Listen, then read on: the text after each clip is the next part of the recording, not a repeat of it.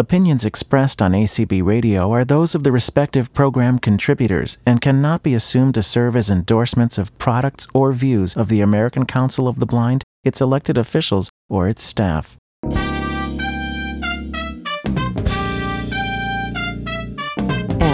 A I N M E N U main menu Main menu. main menu Hey everybody, you're listening to Main Menu for the 27th of October 2017. I am your co-host Jason Castonguay. This week we're going to continue in our Braille series and talk to a couple of folks from the American Printing House for the Blind. We'll get some background and talk about a very exciting development with regards to Braille transcription. Personally, I'm pretty excited about this, and I hope you enjoy the show.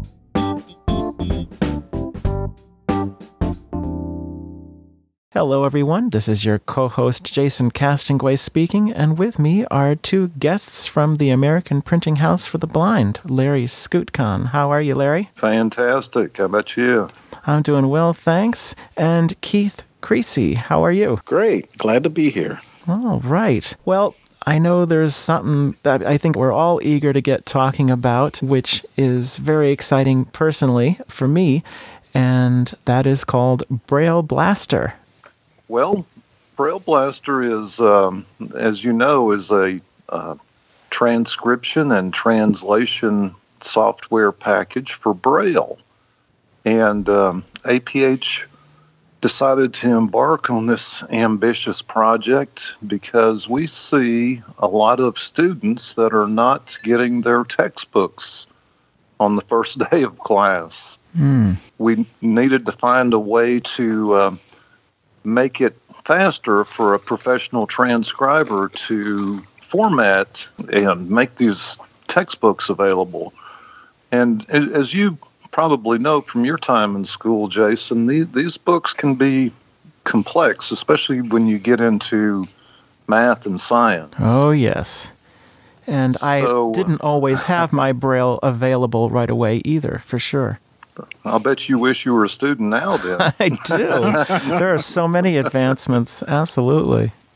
One of the big advancements that has really helped to make Braille Blaster possible is the introduction of richly marked up publisher files and also um, a project that was started it was actually started when 2004 larry um, Somewhere back in there. yeah. Uh, and when the, the publishers were sort of in a panic because every state wanted publisher files to use in creating braille and other accessible material but every state had its own specific type of file they wanted their own requirements and the publishers threw up their hands and said gosh can't you guys just decide on one format that'll work for everybody so a project was started, which was a um, collaboration of publishers and people like APH and um, and others who deal with accessible media to try to come up with a file format that everyone could use. And they came up with something called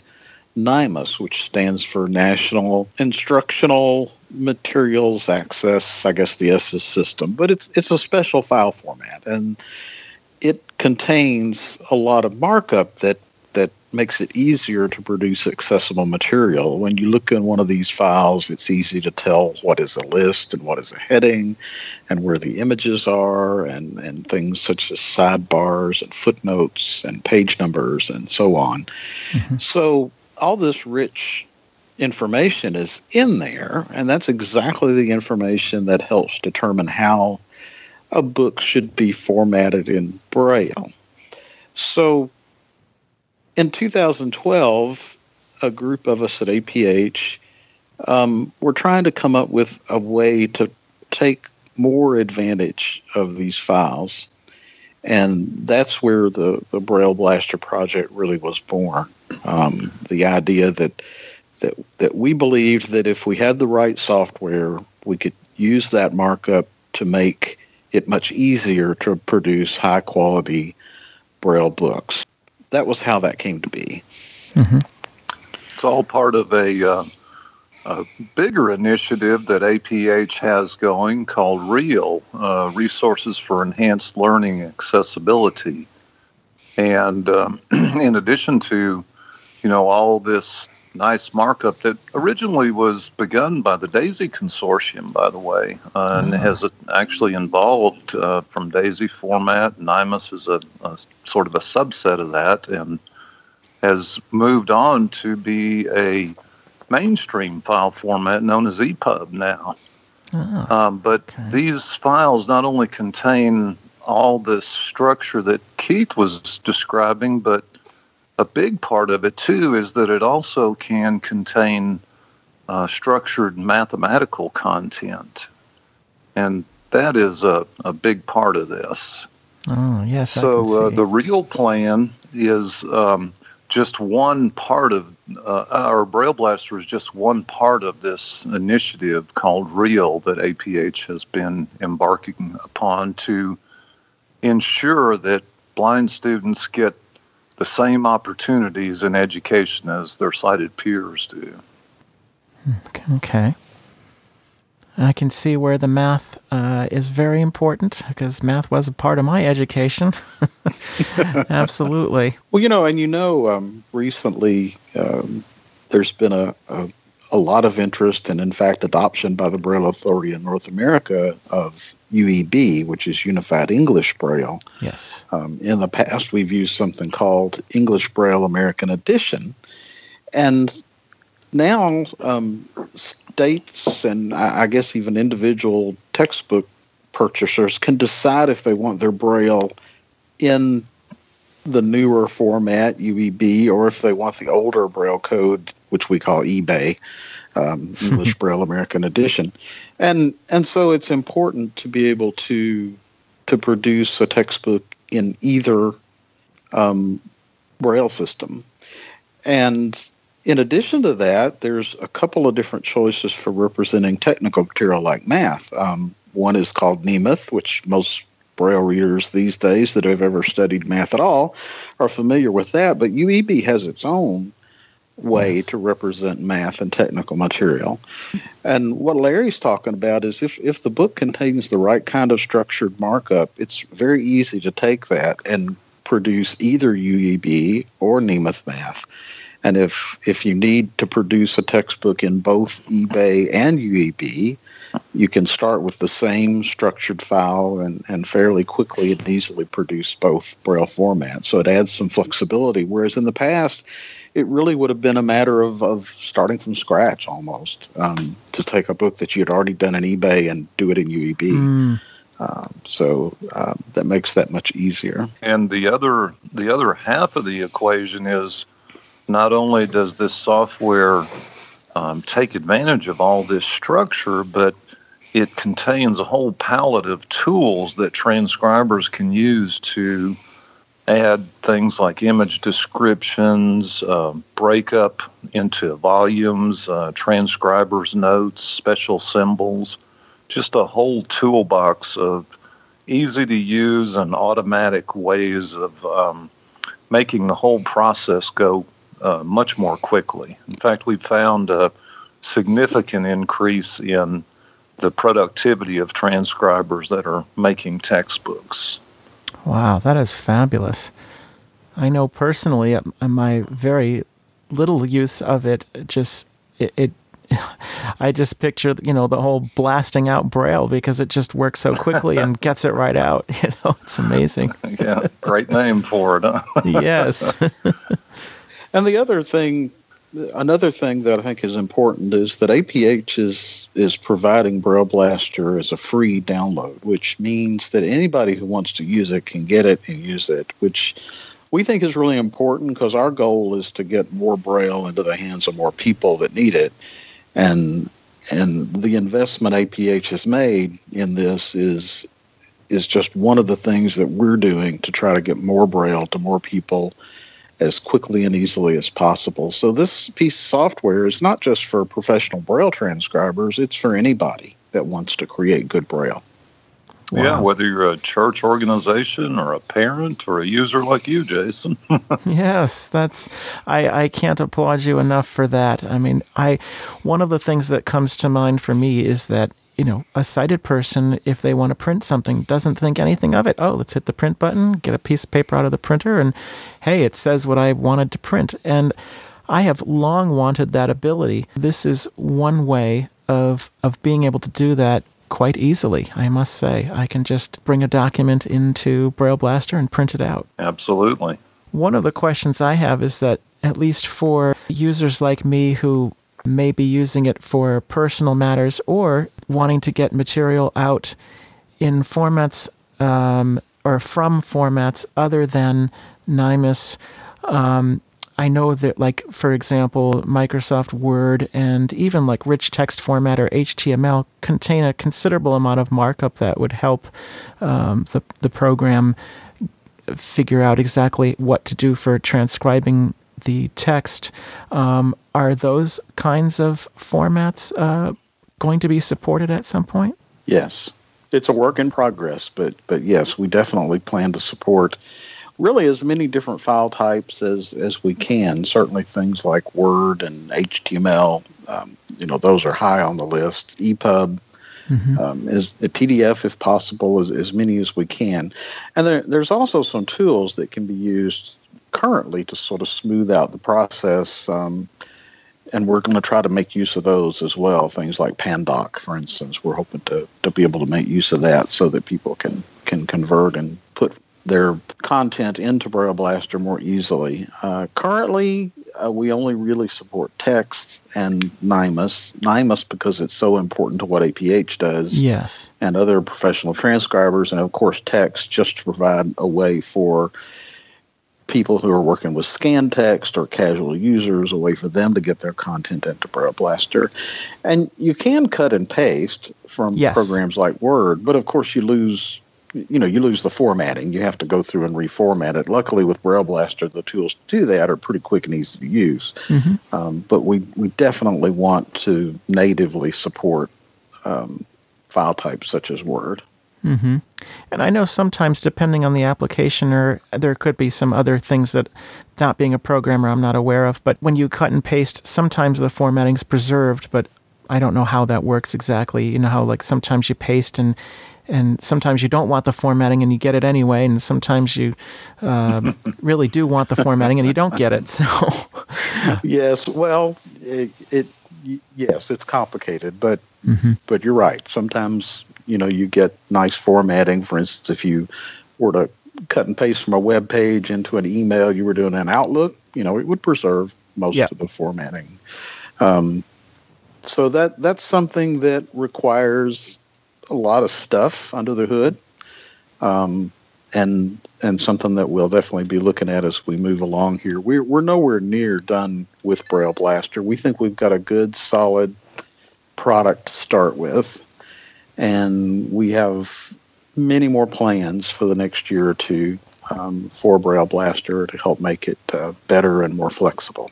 One other part of the equation is um, not not just supporting NIMAS and um, all these tools, but we also support the new Braille Authority of North America Formats 2016, Ah. which is uh, a revision of textbook formats to streamline the the uh, way that a student can get to the vital information in a Braille book.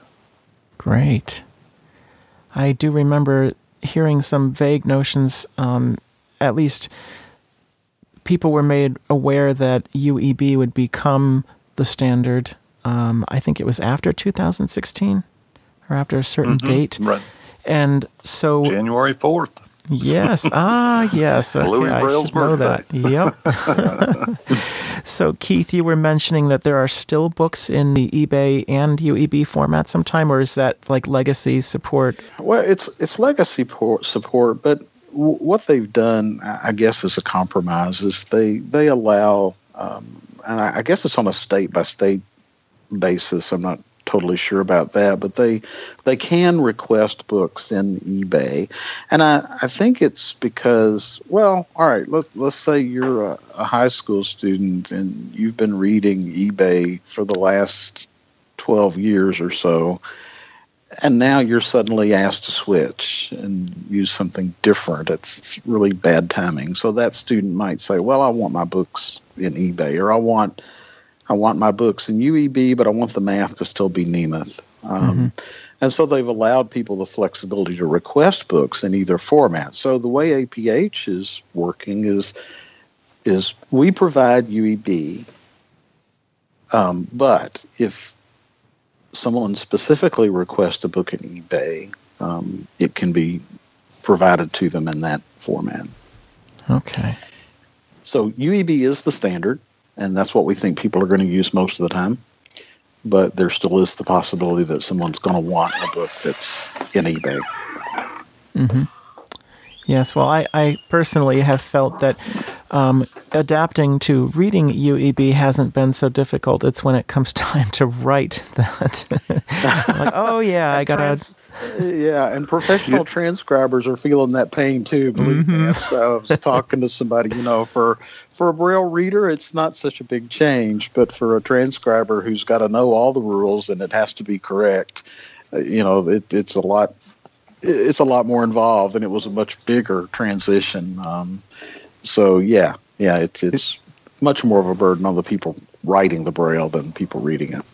You know, on the on the other hand, um, when it comes to writing braille on electronic devices, UEB is a real boon.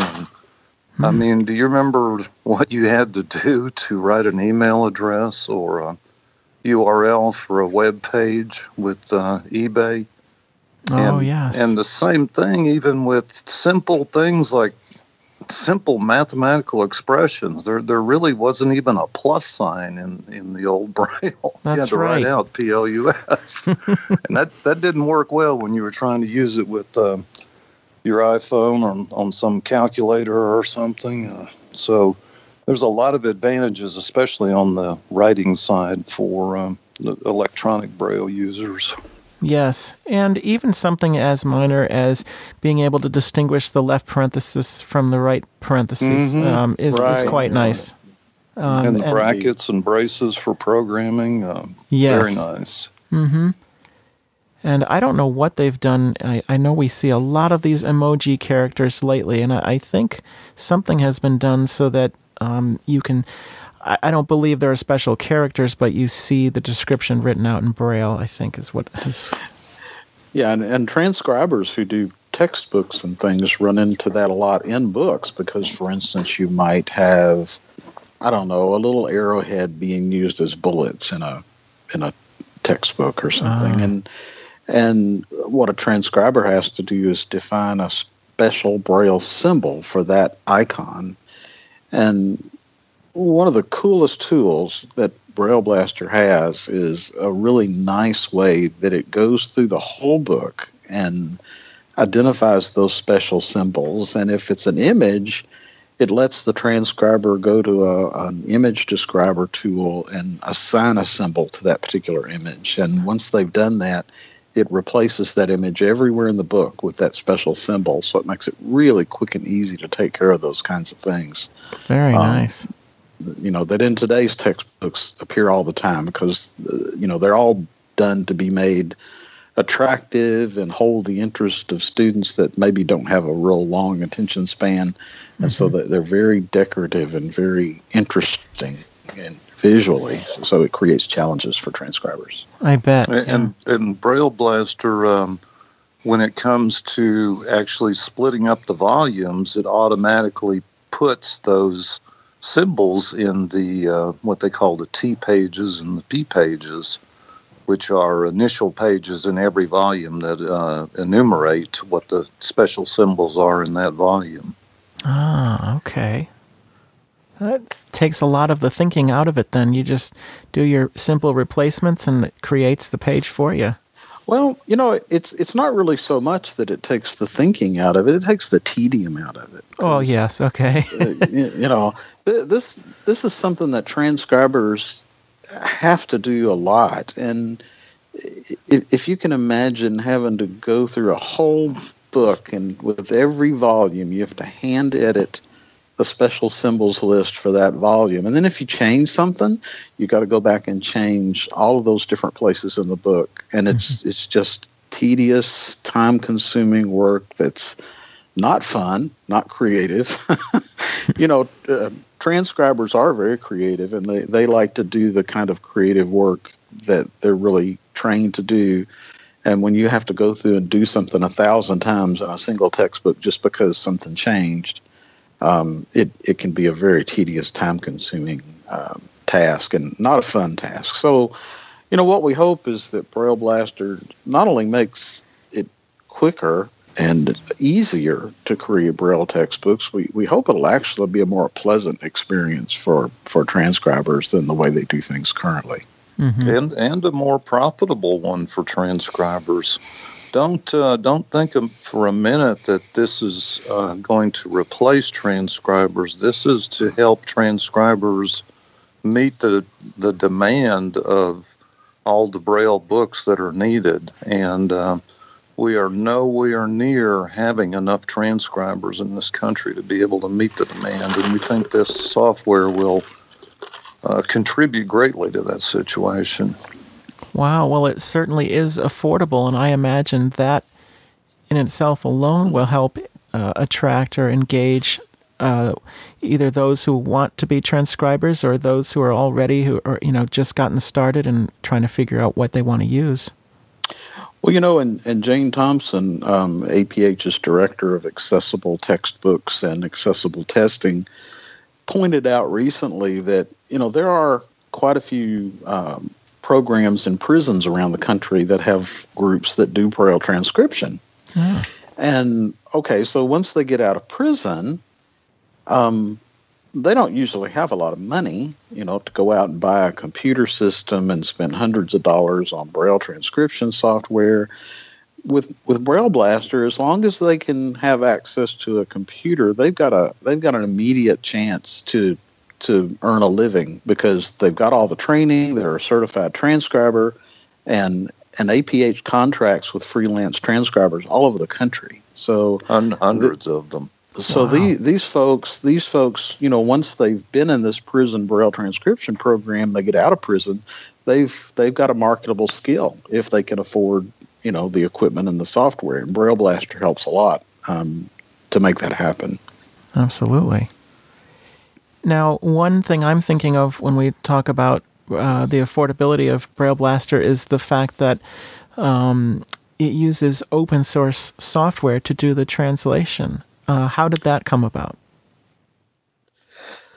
Uh, well, uh, quite honestly, it's because LibLouis is is the best um, Braille translation library um, that is open source. It, it might be the best, period. Um, and it really didn't make sense for us to use anything else. Um, mm-hmm. And also, John Boyer, who actually is the primary creator of LibLouis, um, also began some work on a very early version of Braille Blaster. So, oh wow, he was kind of he was kind of in on this in the very beginning. Now, since then, he's he's sort of dropped out. Um, John is in his 80s, and um, you know, so he's sort of he's semi-retired, but he he is the person who created LibLouis to begin with. He is a genius uh, when it comes to um, programming and coding. Um, he's a very smart man. Hmm. And it really made no sense for us to use anything else, to be honest. Mm-hmm. John uh, Boyer uh, from Ability Soft and John Gardner from ViewPlus had um, started this early on, and APH um, really took it over and you know, we had a they had a, a fantastic idea and a good framework, and we took it and put uh, a lot of money and a lot of time and effort into it, and turned it into a, a finished product. Wow. And I understand you had a beta process so that um, people could help test it and give you that feedback you needed. We we have had that. Yep, it was in beta for a year, and we still want people to uh, install our betas and test them, and even people using the stable version. We want feedback from them. So the the testing and feedback we hope will never end. We, we hope that people will continue to use it, but also continue to let us know how we can make it better, whether it be a feature request or a bug or anything else that they find. You know, and another um, aspect of this is, you know, we, we make it very easy for people to provide feedback, but we also make it available on multiple platforms. Yes. So, in addition to Windows, there's a Mac version and a Linux version as well. That is fabulous. I have a Mac, so I was thrilled to discover that this was available because um, now I don't have to go to a Windows machine if I don't want to or don't have it around. Um, I can just do it right on the Mac. And Excellent. the accessibility is there, and um, it's fabulous. Yeah, every, everything APH writes is um, is not only accessible to the to the to the Macs, but it's also very usable. Um, there's no twisting and turning to try to get things done. We we, we try to use universal design concepts and um, make this as efficient for everyone. You mentioned Pandoc uh, briefly, and I remember what that is, but maybe uh, you wouldn't mind refreshing listeners' memory or any new listeners on what that is. You know, just as a, uh, an aside, uh, here about a year ago, we wrote a um, a shortcut for Windows so that you can point to a file and right click and hit send to and then Braille. And all it really is is just an interface to um, um, make it usable in Windows. But under the hood, what it's using is Pandoc and LibLouis. And what Pandoc is, is an extensive library to convert files from one format to another.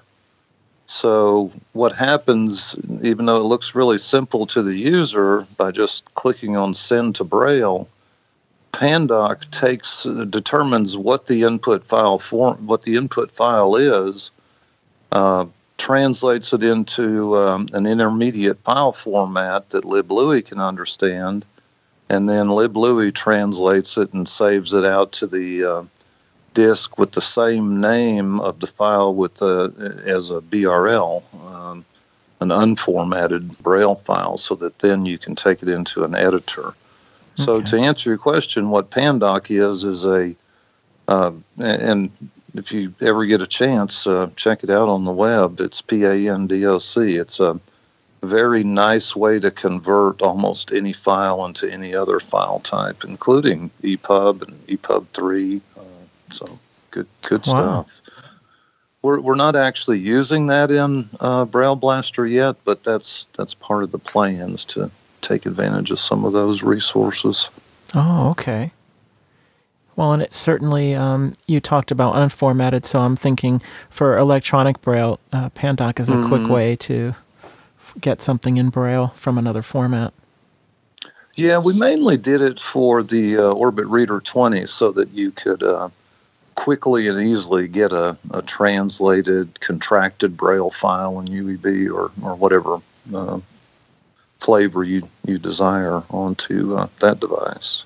Okay. So it's not nearly as, um, it doesn't nearly have the flexibility that Braille Blaster does in terms of formatting and splitting into volumes and embossing and so forth, but it's a great way to get a quick and dirty translation if you just need to send a, a memo or an agenda or, or what have you to your Or if you Braille just want- Yeah, or if you just want to take your own notes and stick them on the Orbit Reader 20, you know, it's, it's a quick, easy way to do that. Mhm. I hope as many people as can will download it and use it and work with it and give us feedback if they have anything they want to um, request or anything they want to say, any kind of comments or anything. hmm And one thing about APH, um, you, you might have doubts about some companies, particularly large companies, but um, w- when you speak to APH, when you send an email or you provide feedback, um, there is a person at APH who is paying close attention to that. Sometimes more than one, but you know you can bet that that your message is getting through um, to the people at APH. And for 160 years, our focus has been the education of blind students, and uh, we hope it'll be for another 160 and beyond. And you know, this is a new this is a new age. It's not uh, it's not the same APH as it was back in 1858. Um, we um, you know, we've seen a lot of evolution from actually the introduction and adoption of Braille itself to now these kinds of tools that make it so much more efficient to be able to get educational materials into these students' hands. Yeah, you know, Larry, 160 years ago when APH started, Braille was not even in common use at the time. Um, it was fairly new, and not a lot of people used it or even knew about it. Um, APH began producing embossed books, just letters embossed on the page. Uh, that was the early books that they produced. and and the uh, you know sort of the same uh, forces were at play back then as they are now, where um, producing uh, specialized materials like this is not something that just anybody can do. So, uh, you know, a group of individuals and states got together and said, well, instead of each school trying to emboss their own textbooks, let's set up a centralized place where all the schools can use this. Uh-huh. And uh, we have evolved rapidly over the years from the introduction of the first uh, trans- computer translated um, software in the 1960s to now, you know, introducing things like this software and um, tools like the Orbit Reader 20 and the Graphiti Yes. to uh, be able to cover our um, our, our students uh, uh, through this rapidly evolving uh, time of education. One thing that a lot of people um, wonder about when we talk about Braille Blaster is is the roadmap. You know, what's next, and uh, it's really fun. That, that's my favorite part of talking about this kind of thing. And uh, one of the most exciting things that uh, this this isn't in here today, but um, you know we're making um initial forays into directly supporting graphics in these electronic files. So right now, you know, BRF is really, if you open it up in a text editor, you'll see it's really just uh, ASCII Braille. Mhm. But one of the uh, things that the Braille Blaster team is working on right now is a new file format that will actually include resources such as uh, graphics that are available either from places like APH's Tactile Graphics Image Library, which is, by the way, uh, available for free to any educator or student to um, get simplified images of common educational concepts like, you know, maps of the United States or the circulatory system or what have you Hmm. and to be able to get these into an electronic format so that um, you know as we start moving away from embossed braille uh, although that embossed braille is going to be here for a long long time but some students will prefer and uh, some some schools will prefer to use electronic formats. And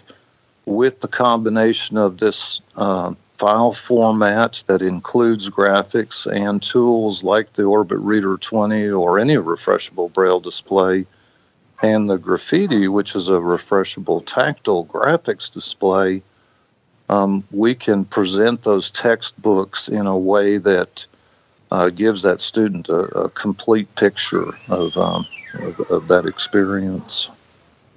That is fabulous. Now, you were talking websites, and I don't think we've mentioned any yet. So we ought to give listeners a way to get their hands on Braille Blaster or learn more about it. Where do they go for that? BrailleBlaster.org. Wow, that's pretty difficult. I don't know if I could remember that. Um, Great. yes, if you if you go to brailleblaster.org, there's download links, there's documentation, there's uh, Training materials. uh, all all kinds of resources, uh, including a really cool application called Braille Zephyr. And I we haven't saw really talked that. about that, but but Braille Zephyr is is essentially a, a Braille simple Braille editing program that acts pretty much like a Braille writer. It doesn't do any translation. Um, but it's it's proven to be useful, and it's actually certified for use for um, people who want to get their National Library Service NLS transcriber certification. They can use that for their evaluation Oh, and testing. Um, and so it, it, it's pretty cool, and it's there too, and it's free. Um, And just, uh, I would just invite people to go and just look at it. There's there's lots of stuff there. There's also links you can use to to get in contact with us. okay.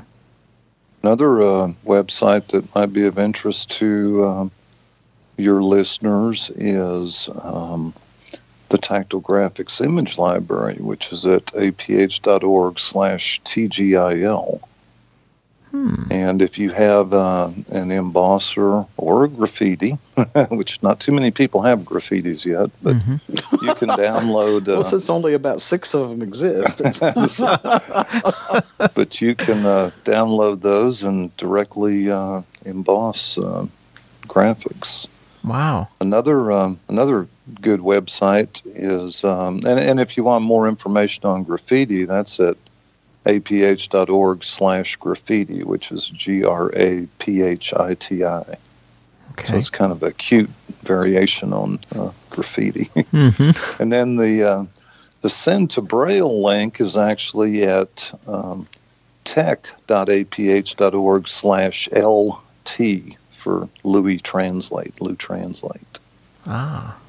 Uh, what's uh, are we missing any websites we need to mention, Keith? prob- probably, Probably. but that should at least be a good start.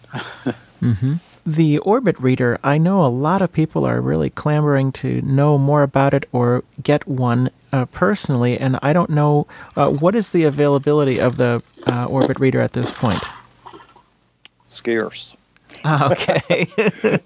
It's uh, well. Let me let me just talk about the Orbit Reader a little bit, just in case Please. your uh, listeners don't know about it yet. Um, This is a, a, a really new concept in refreshable Braille, in that it's probably the first refreshable Braille display that we, as individual blind people, can afford to buy ourselves. It's sell it sells for four hundred and forty nine dollars, and it's a twenty cell eight dot um, braille display with local and remote functionality on it. So it it has an SD card. You can hold up to thirty two gigs of material, and that's a lot of braille. oh, tell you yeah. And um, it has an editor built into it. So on the local side, you uh, it's got a, a reader, so you can you know read your NLS books in it. Uh, it's got a file manager and it's got an editor. And then on the remote side, it connects via uh, USB or Bluetooth to any um, device, computer or mobile device that um, supports a, a screen reader that supports Braille. So, of course, iOS, Android, uh, any anything on the PC, the Mac, uh, any screen reader that supports Braille. Hmm. And you can switch between the local and the remote uh, quite easily. Oh, nice. Um, it's very. I, I've been using one now for, oh gosh, I guess about a year now, and I cannot imagine my life without this great writing tool. I, I really didn't think the writing was going to be the most uh, uh, effective thing or the most appealing thing to me, but it's such a freedom to be able to, you know, it's another thing like you talked about earlier, Jason. Sighted people don't think a thing about taking notes, but Mm-hmm. To be able to write uh, silently and be able to edit them and um, it, it's really interesting because there there is no translator on the device itself, so it's very analogous to using a braille writer. You what you write is what you get. Mm-hmm. So you can write in uh, contracted or uncontracted or even eight dot braille, or you can make up your own codes. Um, and Or let's say you're trying to learn a musical part, you could actually write the music braille code in there. Uh, Oh yeah. it, it, yeah. Mhm.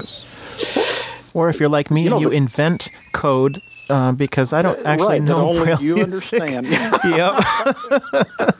and only Now- you now- needs to understand. now, let me caution you though, like with the braille writer, you know, if you write in your own code, you're going to be the only one that can read that. That's That right. may be a positive or a negative. And that's Which fine. might, yeah, it could be a good thing.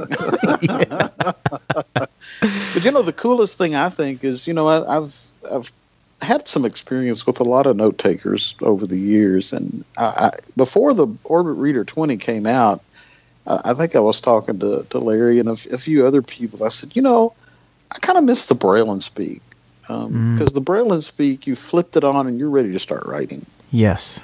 And the Orbit Reader 20 is like that. If you've if you've got a notes file and you've got that file open and you've turned it off, all you have to do is just turn it on and you're right there, ready to start writing. Um, Except not- with speech, it's with all braille, which is It's all Braille. cooler. Mm. yeah, but it, it's that quick availability. Because you know who wants to say, "Oh, can you write down this?" And I go, "Oh, well, yeah, give me a minute." You know, and then 30, 40, 50 seconds later, I'm finally ready to write something. With this, you turn it on, two or three seconds, you're ready to write.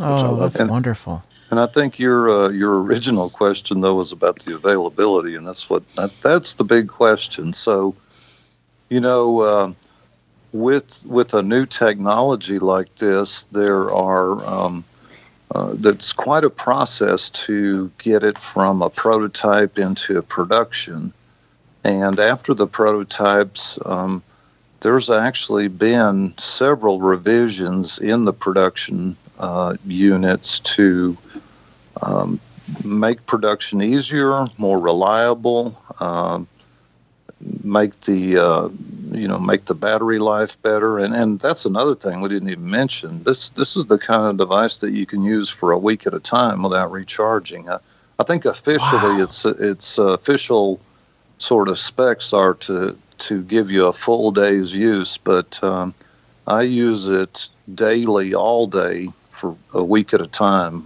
You know, charge it on Sunday night before I go back to work. That's amazing. but uh, the um, the availability is so as you know we um, we're, we're they're starting to uh, dribble in.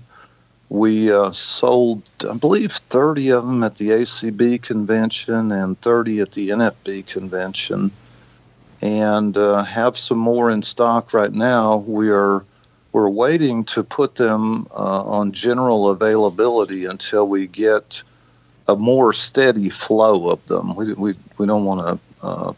You know, get this situation where there's you know thousands of back orders. It, it Mhm. doesn't help anybody. It, it just causes a lot of uh, frustration. But um, I can say that just hold on. Um, I'm not going to give any times here because uh, I don't want to be wrong again.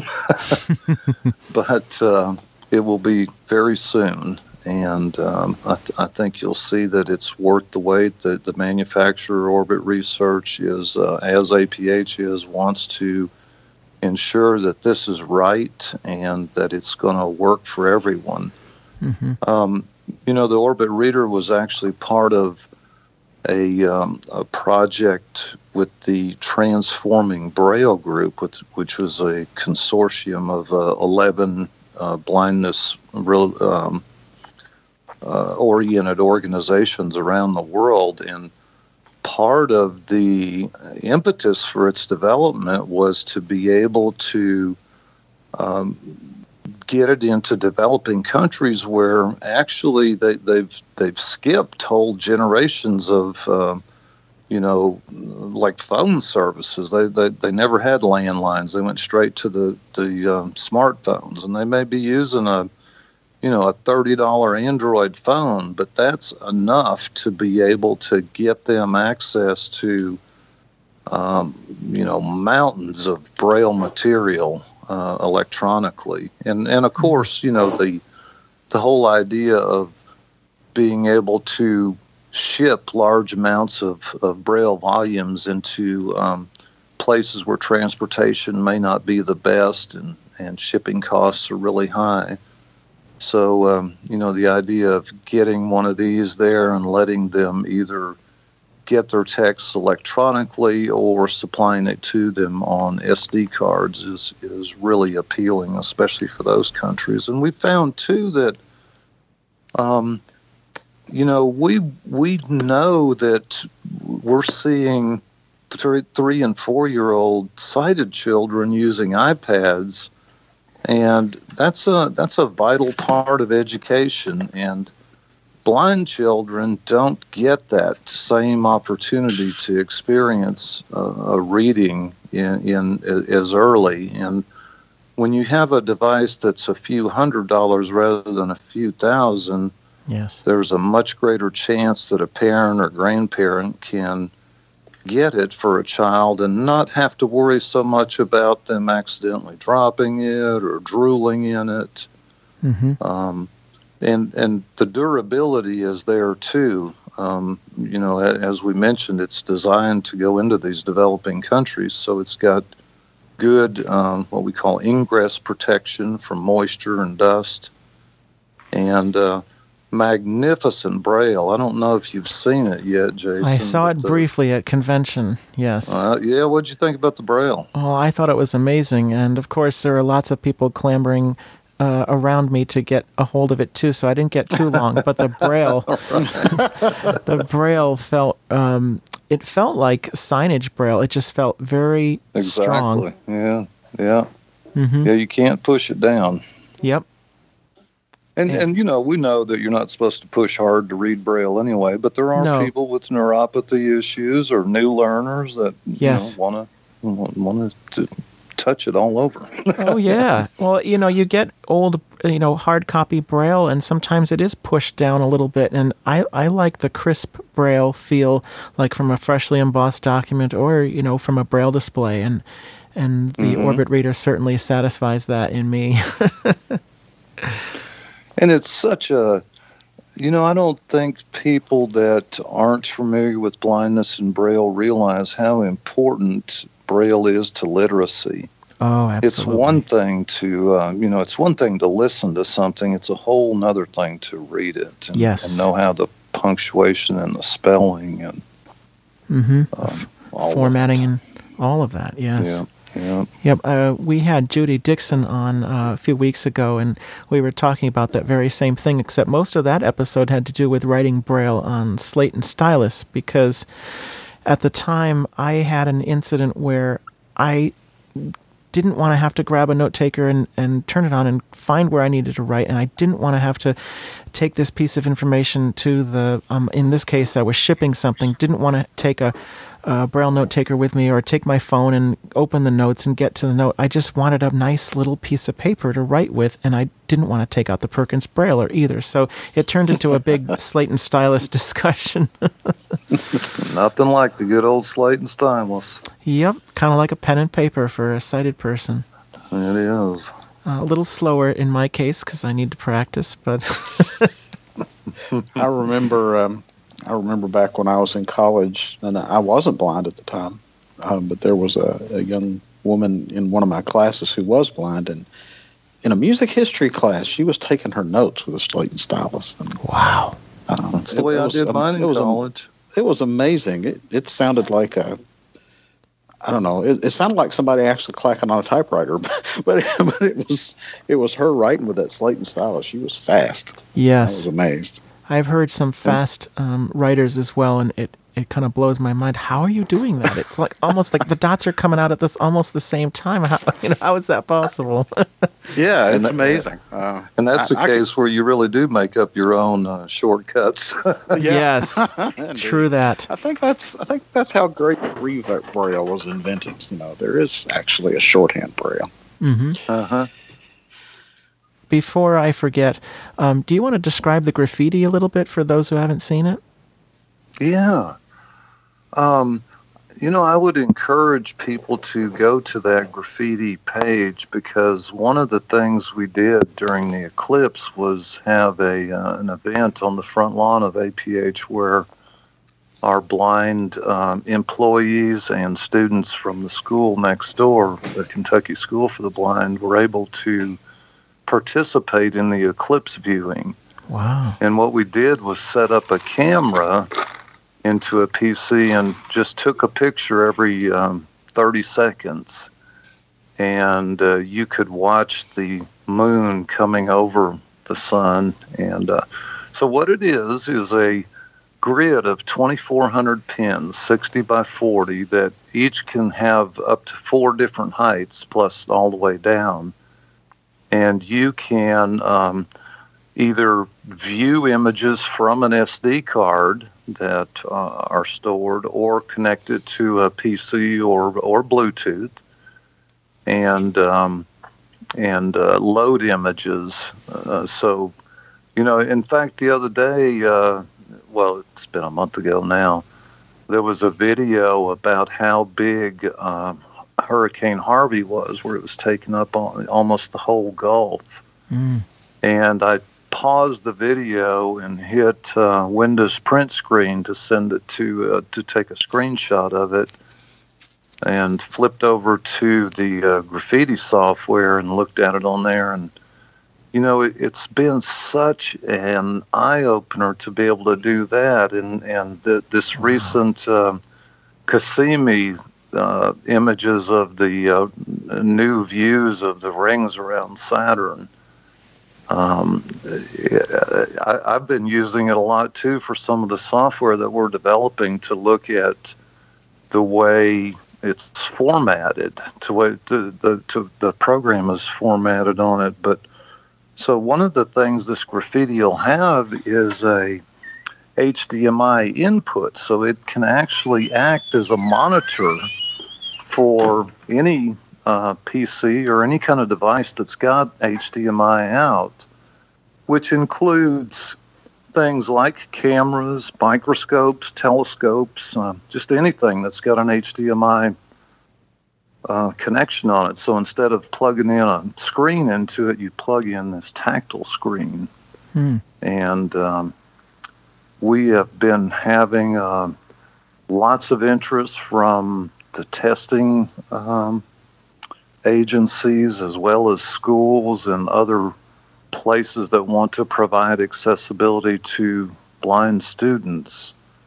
It's really interesting too, Jason, that um, you know we as as blind citizens have never had the opportunity to be able to manipulate images like um, zoom in on them or or scroll through different parts of them or get different perspectives on something and Yes. so we see this as a uh, a real opportunity for some research and, and learning, both from the students' perspective and ours, to find the best ways to kind of present this material and um, watch to see the best ways this can develop. So, yeah, that's the Graphiti. Uh, aph.org slash graphiti. G R A P H I T I.